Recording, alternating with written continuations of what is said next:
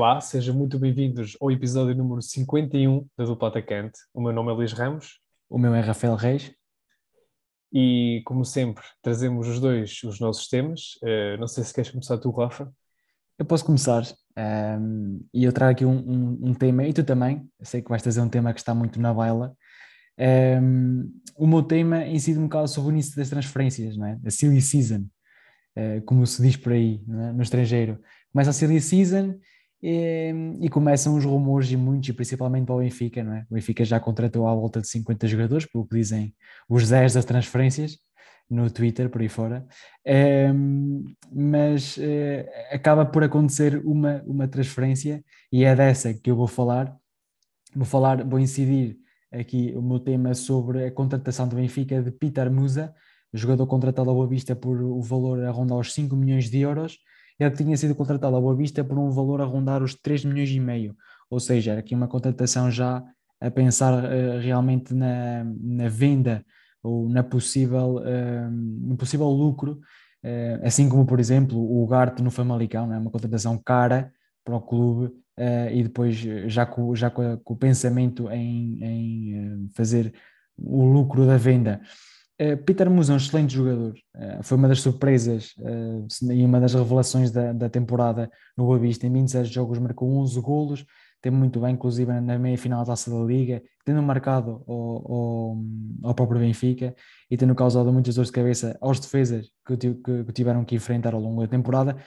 E acaba por ser a primeira contratação, um, não digo dos três grandes, porque o Sporting também já foi buscar o Santos Justo, que é um central que é conhecido pelos FIFAs e por aí fora, uh, um central muito rápido, muito possante e que vai certamente uh, trazer muita qualidade também à, à, defesa do acrescentar qualidade à defesa do Sporting. Mas Peter Musa é um jogador com 24 anos que acaba de, ser convocado ou está perto de ser convocado da, para a seleção croata, fazer sua estreia na seleção croata, ele que já é internacional sub-21, 1,90m. Um, mas aquilo que eu quero incidir neste tema é o porquê da contratação. E isto não, não, é, não é uma resposta, não, não vou dar respostas, vamos fazer a pergunta: o porquê desta contratação por parte do Benfica? É que o ano passado nós já, já vinhamos e já falamos deste, assunto, lembro-me, nós falamos do, do assunto do, do, quando, quando a Yaremchuk chegou ao Benfica, da quantidade de pontas de lança que tem esta equipa do Benfica. Eh, que eu saiba, Roger Smith, e acho que não estou enganado, joga num sistema de 4-2-3-1 com um ponta-lança e normalmente com médio ofensivo que é Götze. E ainda se fala Götze, poderá vir por aí fora. Ou seja, eu estou aqui a contar estados do Transfer Market, temos Rodrigo Pinho, Aris Seferovic, Yaremchuk, Darwin Nunes, Gonçalo Ramos, agora Pitar Musa e ainda temos um menino que está lá, está lá para, para, para a equipa B, eh, que foi campeão da Youth League, que é o Henrique Araújo. E o espaço de Henrique Araújo e o espaço do Gonçalo Ramos, é duvido muito que o Gonçalo Ramos irá jogar na, na, na, na posição de médio ofensivo ou, ou, segundo avançado. Ele tem jogado, mas acho que, que, que Roger Schmidt irá, irá privilegiar uma posição de um jogador maior estilo, se calhar deve estar apto, por exemplo. Um, ou seja, eu estou a contar aqui 2, 4, 6, 7 pontas de lança a contar com Peter Musa para uma posição, na teoria, não é? Não sabemos o que é que o Roger Smith está a pensar trazer para o Benfica, ou tipo tática, por aí fora, mas são sete pontas de lança.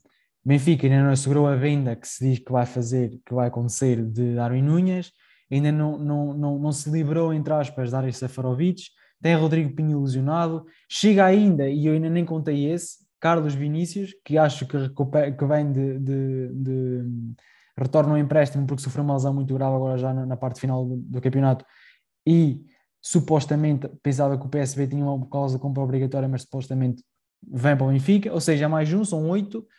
Um, e o Benfica, com tantas posições para contratar, tantas, posições, tantas lacunas, principalmente, na parte da defesa e por aí fora, decide contratar um, um ponta-lança, que é um excelente ponta-lança, não está isso em causa, mas são 5 milhões de euros uh, para uma posição que o Benfica não precisa, precisaria. Se calhar um lateral direito, um lateral esquerdo, porque se falta, fala-se de Grimaldo, o próprio guarda-redes, muitos adeptos não estão, não estão contentes com, com as prestações do Odisseias, Flaco Dimos, sei lá, um central, uh, médios, por aí fora, opa, mas ponta de lança, acho que era a única posição do Benfica que não precisava, mas quem sou eu para estar aqui a, a fazer do Rui Pereira Brás, ele é que irá ter as suas, e, e do Rui Costa, eles é que irão ser, eh, saber mais do que eu, mas pronto, é a minha opinião, acho que era desnecessário, apesar de, apesar de Peter Musa ser um excelente jogador. Uh, sim, acho que vai ser um, um verão muito interessante em termos de transferência. Uh, primeiro, porque há uma mudança de treinador uh, no lado do Benfica, o Roger Schmidt, tem ideias próprias, tem jogadores. Um, ele próprio, não é que se fala, que, que, que, gosta muito deles e quer trazer para o Benfica, e o estilo de jogo dele também é distintivo, não é? É um estilo próprio, que também exige certo tipo de jogadores. Uh, promete ser um mercado muito, muito interessante por esse lado, e por outro lado, porque também o Benfica vem de épocas mais negativas, digamos assim, e espera-se uma reestruturação do plantel encarnado. Mas eh, estas histórias de comprar jogadores a eh, equipas de Primeira Liga eh, não é algo novo do Benfica, é, é, é, muito típico, de facto, nos três grandes. Buscar, temos o caso do Rodrigo Pinho, que tu referiste agora, que faz parte do plantel Benfica, que é um jogador que também veio ano passado do Marítimo.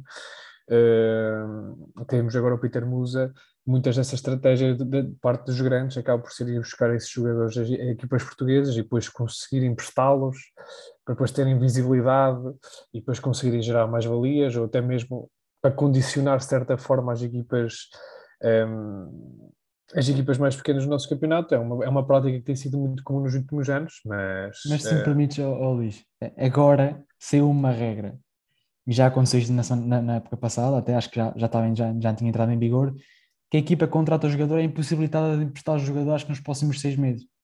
Ou seja, Peter Musa irá estar no plantel do Benfica, irá fazer para a época, vai fazer, vai jogar pelo menos até janeiro. Ou seja, vai, vai não sei, ou, ou o Benfica, na minha opinião, o Benfica vê-se livre, e, e, e, não sei se tem tudo acertado já para a venda de Darwin, mas isto de, o mercado está a mexer muito já antes de, de começar quase, não é? Um, e portanto, eu acho, não, acho que não estou enganado, acho que há aquela, acho que há a regra dos seis meses de empréstimo de, de obrigação isso, de jogar. Mas isso é só, é só para as equipas portuguesas? Não, não, não, acho que, acho que é no geral, acho eu. É da UEFA? Sim, acho que sim, não sei, não, não tenho a certeza, mas acho que estava a acontecer muito isso e, e acho que a UEFA quis limitar, porque há o caso, por exemplo, do Cádiz, há o caso de muitos jogadores, Salvador Agra, Candeias, tantos jogadores eu estou a falar só dos jogadores do Benfica porque no Porto está igual. Lembro-me agora assim de repente do Zé Manuel, por exemplo, que agora está no Rio Ave e que acabou de ser campeão da segunda divisão.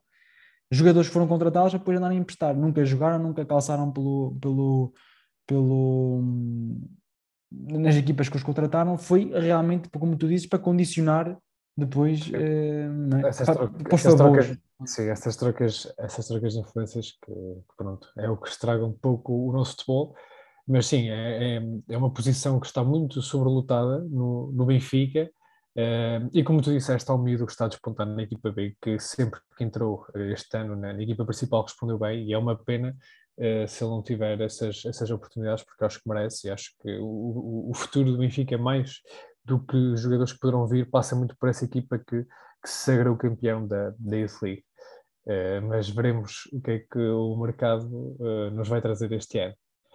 Por outro lado, o meu tema também envolve o mercado, mas não por se tratar de uma transferência em si, mas porque houve uma novela, toda uma novela, uh, este ano, em torno de Kylian Mbappé, que supostamente estaria insatisfeito no clube de, de Paris, é? o Paris Saint-Germain, e muito se falava que os dias de Mbappé estariam contados, ele acabaria contrato agora em junho, e, a saída para, para o Real Madrid era dado quase como certa para todos, para todos os entendidos no, no mercado de transferências, mas a verdade é que ele ontem uh, acabou por ser oficial a renovação de, do contrato pelo Clube do Paris, o que se torna aqui um volte-face uh, muito inesperado, digamos assim.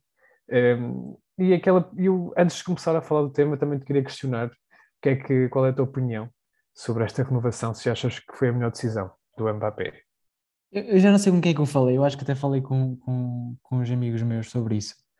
Um, eu, eu, acho que isto foi uma jogada de mestre do Mbappé, ou do, ou do agente do Mbappé por aí fora.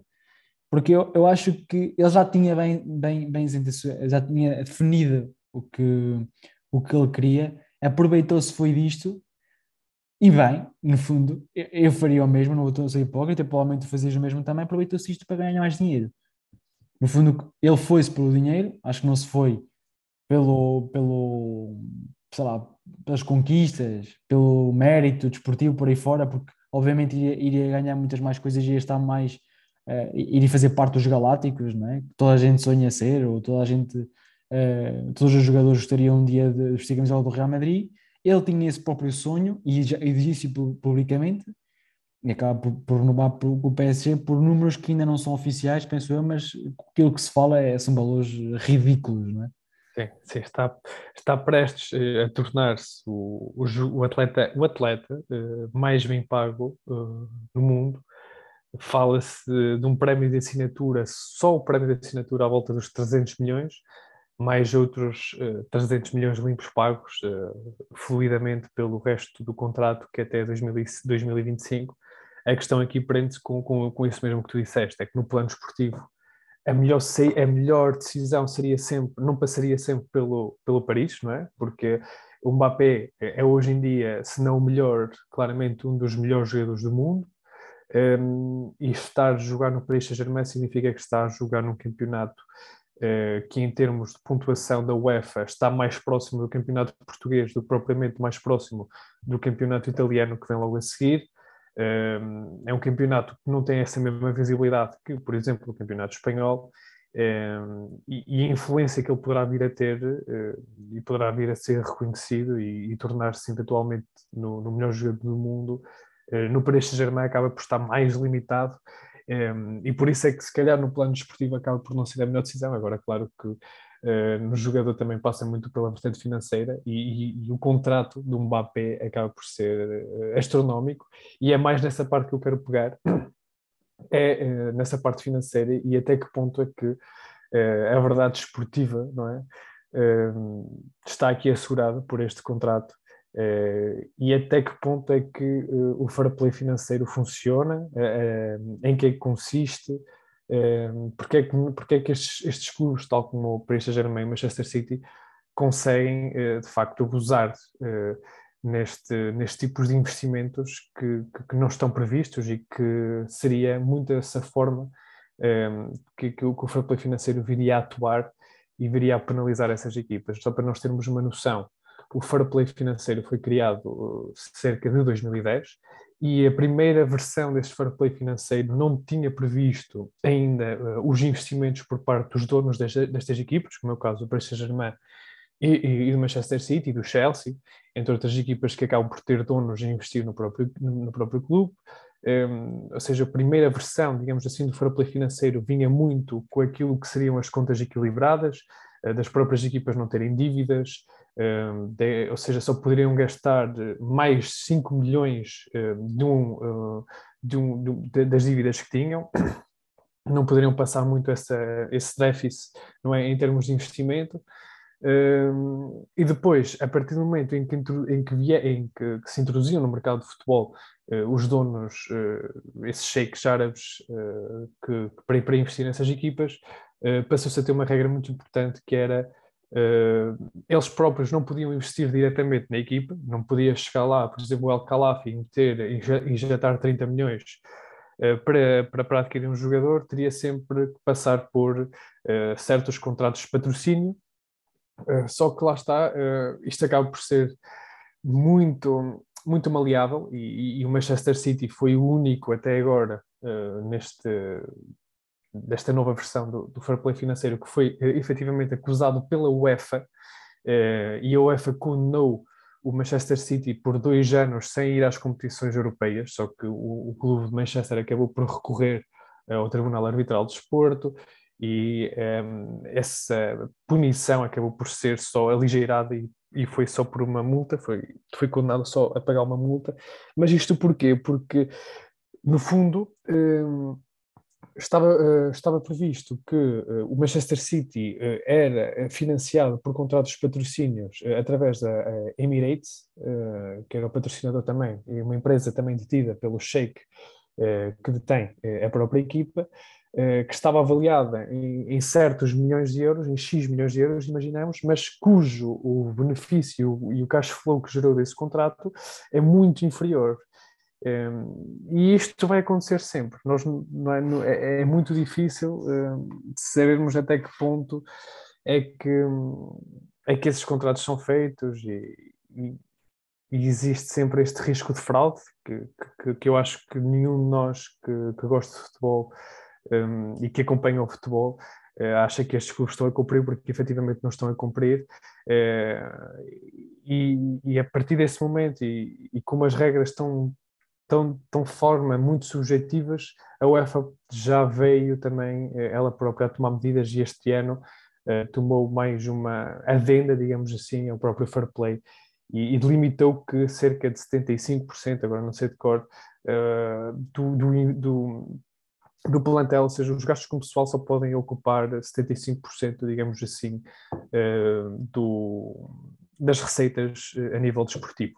E eu tive a liberdade de pesquisar aqui alguns dados sobre o Paris Saint-Germain, e aqui no relatório feito de, pelas equipas da, de, de 2001, este, este, este relatório tem, tem a data de 2021, e das equipas todas que, que, que participavam na Liga dos Campeões, eh, tem aqui os dados do, do Paris Saint-Germain, e na época 19-20, eh, todos os custos com o pessoal, eh, em termos de jogadores e, eh, e, e toda a equipa técnica, eh, eh, tinham 75% eh, de todas as receitas operacionais. Ou seja, já vemos aqui que acaba por, estar, por, ter, por ter um peso muito inflacionado. E, e, é algo por exemplo, na Liga Espanhola não é permitido, e foi por isso que, que o próprio Barcelona não conseguiu renovar com o Messi. E ainda por cima agora, mais com esta renovação, que estamos a falar de, de Mbappé de 300 milhões de euros, só o prémio de assinatura, mais 300 milhões limpos, diluídos pelo resto, pelo resto do, do contrato, um, fica aqui a dúvida sobre a verdade esportiva e até que ponto é que, é que se traduz, não é, efetivamente, um, esta verdade esportiva, uh, até que ponto é que este, é, é, justo estas equipas, e, e através destes uh, donos, conseguirem ter um investimento avultado, uh, que é contra aquele objetivo da, da, própria UEFA e acaba por não ser um crescimento sustentável e, e, e, não responde àquela questão como nós, nós muitas vezes no início desta época tínhamos, é como, é como a equipa, como o Paris Saint-Germain consegue juntar Messi, Neymar, Mbappé, Donnarumma e, e, está tudo bem e ser impune referir ainda que uh, na sequência desta, desta renovação, uh, a própria Liga Espanhola emitiu um, comunicado e apresentou queixa uh, às autoridades fiscais francesas e também à UEFA um, sobre este facto. E ela acusa, a própria Liga Espanhola acusa diretamente o Paris Saint-Germain de não cumprir as regras do fair play financeiro espera-se, não se espera muito, na verdade, eu acho que pelo que nós já vimos da, da UEFA atuar, não se espera que saia daqui uma investigação uh, ao Paris Saint-Germain, mas que acho que é algo que, enquanto nós adeptos de futebol, devemos questionar sempre e devemos também uh, ser mais o futebol ser mais criterioso nesta, nesta análise, porque não é justo para as justas equipas de futebol a verdade esportiva está posta em causa e eu coloco estas ações, tanto do Paris Saint-Germain como do, do, Manchester City, ao nível, uh, por exemplo, da, da, Superliga Europeia, que são disparados no futebol e fazem mal. Isto é para terminar e para resumir aqui um bocado o teu tema, na minha opinião, e é uma previsão que podemos fazer aqui, o Mbappé não renova o próximo contrato e vai para o Real Madrid. Acaba por, entre aspas, andar a mamar do PSG, aproveitar-se do PSG para ganhar muito dinheirinho no fundo, é, é, é, aqueles, é aqueles contratos que se costumam fazer em final de carreira, não é? De ir para, para as Arábias, para a China, para os Estados Unidos. Só que na Europa, ao mais alto nível, eu estou a fazer aspas, eh, aéreas, ao mais alto nível um, ehm, para, para se aproveitar, obviamente, do dinheiro que vai ganhar e depois acaba por ir para o Real Madrid, uh, porque, obviamente, o Real Madrid vai querer ajuda como o Mbappé. Passando ao próximo tema, passamos para as famosas perguntas, como de costume começas tu, portanto, então, o primeiro jogador que eu trago uh, jogou uh, Aston Villa, Manchester City e Liverpool. Aston Villa, City e Liverpool. Ok. Passa-me bem à cabeça, mas não. Aston Villa, City e Liverpool. Sei lá, o... pois, mas acho que não é. Eu digo, ao contrário. Eu estava a pensar no Sterling, mas ao contrário. E o Sterling não, o Sterling, acho que foi no Southampton ou alguma coisa. Começou, que foi formado. Precisas de ajuda? Achas que é. Achas que preciso? Eu não sei, podes estar a precisar. É, provavelmente sim. Digo-te que este jogador ainda pertence hoje em dia eh, aos quadros do Liverpool. Sim, um jogo que veio do Liverpool, do City para o Liverpool e que ainda pertence aos quadros do Liverpool. Não estou assim. Da, da defesa. Há um, há um vídeo dele muito engraçado, ainda com, as camisola, com a camisola do, do Manchester City em Camp Nou, a ser humilhado. Epá, não ajudas. A ser Não, humilhado não. pelo, pelo Lionel Messi, que até o Guardiola meteu as mãos na cabeça naquela altura. Não é altura- Boateng. Na, na altura ainda não era Epá, tão- assim, é muita gente já foi humilhada pelo Lionel, Messi, não estás a ajudar. É um lance na linha e vinha esse jogador e o Messi. Ah, por uma cueca qualquer, mas não me lembro do, do, do jogador. Foi uma cueca, mas não me lembro do jogador. Exatamente, Ah, o Miller, foi Miller. Miller. Exatamente, James Milner. Milner. Foi Miller, foi. É, tem essa curiosidade, ter passado pelo Manchester City e Essa uh, curiosidade foi ter levado a cueca do Messi. Essa foi ter levado a cueca, a cueca do Messi, exatamente. O próximo jogador um, passou pelo Porto, Lyon uh, e Valência. Porto, Lyon e Valência. Sim, Porto, Lyon. Ah, o Sissoko. Alice Sissoko, exatamente, os Cardinas, que teve aí meia época no foco do Porto e conseguiu se valorizar de tal forma que Em muitos por cento. que para ir para, para o Lyon. O último jogador que eu trago eh, tem passagens pelo Lyon também, Málaga e Mónaco. Málaga, Lyon, Málaga e Mónaco. Este jogador que eh, também toda essa ajuda eh, já está reformado. Tem uns 38 anos. Ele acaba a carreira no Mónaco? Não, acabou a carreira no Bordeaux. No Bordeaux. Ele que esteve naquela equipa eh, do Mónaco orientada por Leonardo Jardim Ok. e que chegou às meias finais da, da Liga dos Campeões. Málaga e Mónaco. Também fez parte daquela, daquela equipa associação do, do Málaga, do Pellegrini. Pellegrino. Pellegrino. Pellegrino. Pellegrino. Confundo, é normal. Ehm, pá, não faço ideia. Assim, um é, supostamente deve ser francês, mas também pode ser africano, não é? Não, mas diga o teste, é francês. É francês. Pá, não sei, não, não tenho. Não tenho Tu lá lá. Tu lá Não ia lá. lá, não ia lá. Não, não- ia nunca lá. na vida ia lá. Não ias ao tu lá lá. Não, lembro-me do lá muito- lá, obviamente, mas não, mas não, não ia lá. Nem, nunca, nunca. da minha parte, ehm, trago-te o meu jogador. ehm, este até é simples: Sporting, Benfica e Al Hilal. Uh, Sporting, Benfica e Al Hilal. Por isso, ele é daqueles jogadores. Não, mas é Sporting Benfica, não é? Sporting Benfica, direto. Uh, Carrilha. Exatamente. André Carrilho. Depois, e uma ajuda, já falamos dele aqui. Este também é fácil. não é? Oh, este é muito simples. Dortmund, Bayern e PSV. Mário Götze. Este foi fácil. Agora complica aqui um bocado, mas mesmo assim não é difícil. Ehm, Leipzig, Hertha de Berlim e Atlético Madrid. Mateus Cunha. Ah, esta, esta foi fácil, esta facilitei-te, não é? Mateus Cunha. Acertei as Ehm, três. Acertaste as três. E estes três jogadores, como de costume, fizeram, fizeram equipa, não é?